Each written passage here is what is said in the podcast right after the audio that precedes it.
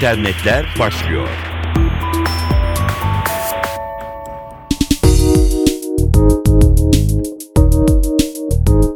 Merhaba sevgili dinleyenler. Dijital dünyanın gelişmelerini aktaracağız. Mikrofonda Dilara Eldaş.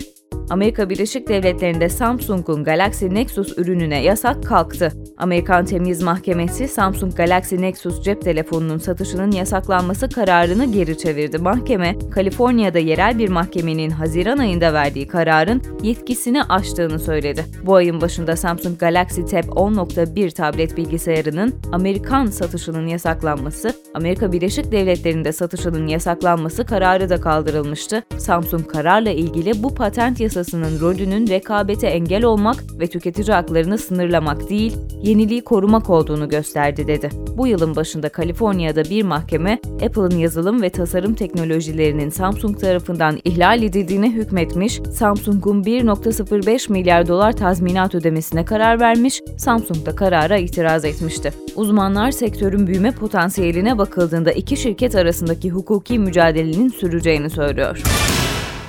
Google, Herman Melville'in ilk romanı Moby Dick'in yayınlanmasının 161. yıl dönümünü kutluyor. Herman Melville'in Moby Dick, Beyaz Balina isimli kitabı bundan tam 161 yıl önce yayınlandı. Dünya klasikleri arasında yer alan kitap, Herman Melville'in yazdığı gerçek ve ciddi tek kitap olarak kaldı. 1846'da yayınlanan ilk romanları yerliler arasında geçen günlerine aitti. Moby Dick'i 1851'de tamamladı ancak diğer romanları yeterince ilgi görmedi.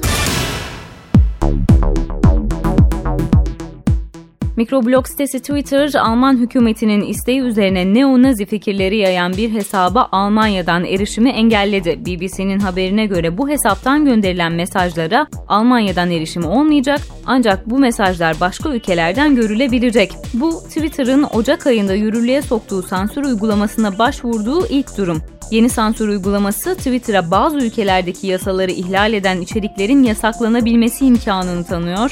Bu yasak Türkiye'yi de çok etkiliyor. Twitter'ın avukatlarından Alex McGillivray konuyla ilgili yaptığı açıklamada içeriği engel olmak istemediklerini ancak bunu yapmaları gerektiğinde şeffaf ve kısıtlı bir şekilde yapabilmelerine imkan tanıyan araçlara sahip olmaktan memnun olduklarını söylüyor tartışmalı bir konu. Avukat Twitter'daki mesajında Alman polisinin Twitter'a söz konusu hesabın kapatılmasını istediğini bildirdiği mektubun kopyasına bir bağlantı da yayınladı.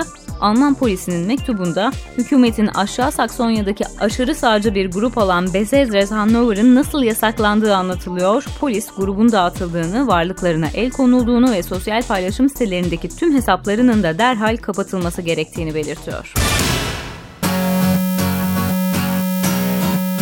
Avrupa Birliği Google'a uyarı yaparak kullanıcıların mahremiyeti bakımından yüksek risk oluşturmaması için kişisel bilgi toplama yöntemlerini değiştirmesini istedi.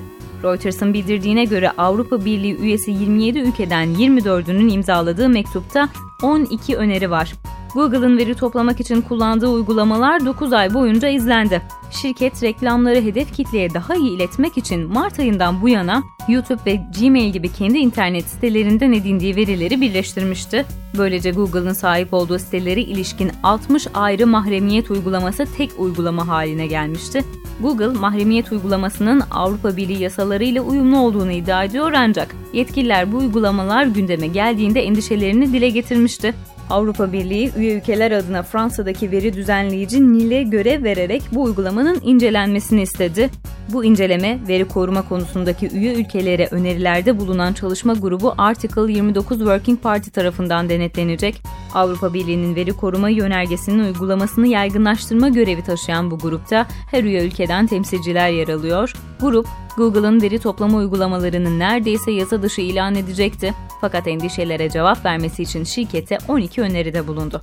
Öneri mektubunda kişisel bilgilerin böylesine geniş ölçekli bir tarzda birleştirilmesi, kullanıcıların mahremiyeti bakımından büyük risk oluşturmaktadır. Bu nedenle Google verileri birleştirirken kullandığı uygulamaları değiştirmelidir denildi. Finans sektörü siber saldırıyla nasıl baş ediyor? Finansman ve kurumsal risk alanlarında dünyanın ünlü firmalarından Deloitte, 2012 küresel finans hizmetlerinde güvenlik raporunu yayınladı. Rapor, finans sektöründe dijital bilgi güvenliğinin önemini ortaya koyuyor.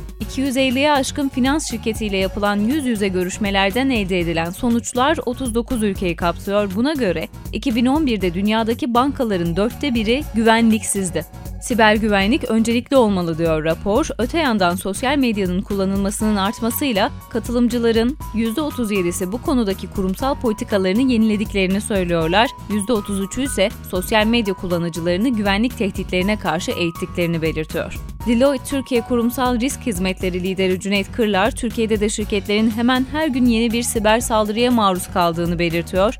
Dünyadaki finans kuruluşlarının dörtte birinin teknolojik güvenlik açığı bulundurmasına paralel olarak kurumların siber saldırılara karşı stratejilerini oluşturmaları gerektiğini vurguluyor. Bültenimizin sonuna geldik efendim. Tekrar görüşmek üzere. Hoşçakalın.